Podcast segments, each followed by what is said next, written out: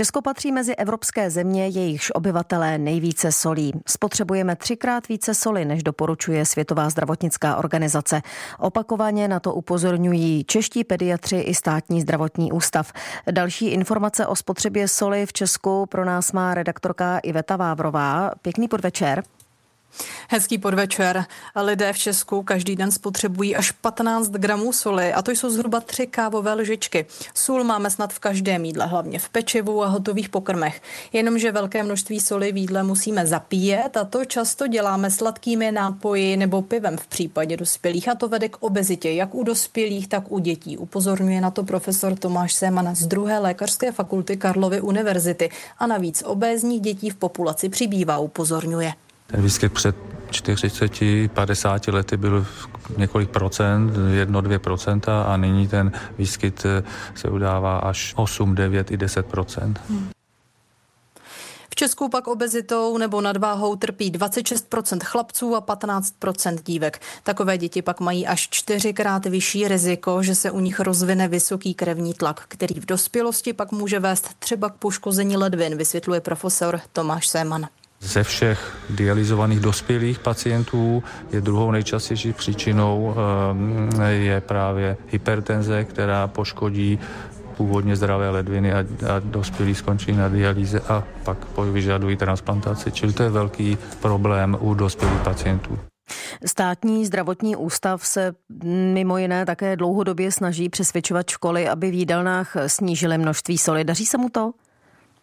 Centrum podpory veřejného zdraví při státním zdravotním ústavu pořádá pro školy a školní jídelny projekty, kde se snaží vzdělávat samotné kuchařky, říká vedoucí centra doktorka Marie Nejedlá. Protože třeba jsme zjistili při tomhle průzkumu, že ve školních jídelnách se používá sušená zelenina, která v sobě ale obsahuje 2% sušené zelenina, 50% soli.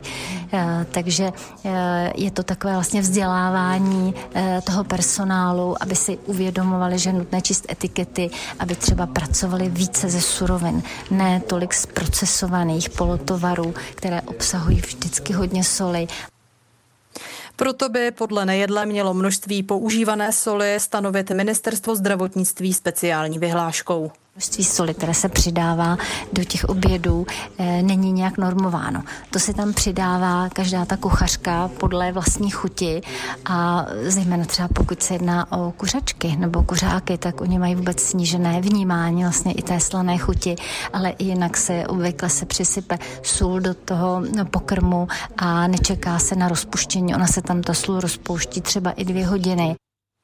A Světová zdravotnická organizace doporučuje, snížit množství soli na 5 gramů denně. Pokud bychom u nás v Česku snížili množství soli na polovinu, tedy na 7 gramů denně, ušetřil by stát stovky milionů korun za léčbu pacientů, kteří kvůli přesolování trpí právě vysokým krevním tlakem a dalšími nemocemi, které způsobuje vysoký krevní tlak, jako jsou srdeční infarkty nebo cévní mozkové příhody. Emeritní šéf státního zdravotního ústavu Jaroslav Kříž podle americké studie spočítal, že že preventivní programy mají smysl i ekonomický. Program na snižování konzumu soli je vysoce efektivní a přináší vlastně jedna investovaná koruna bude mít přínos 30 korun.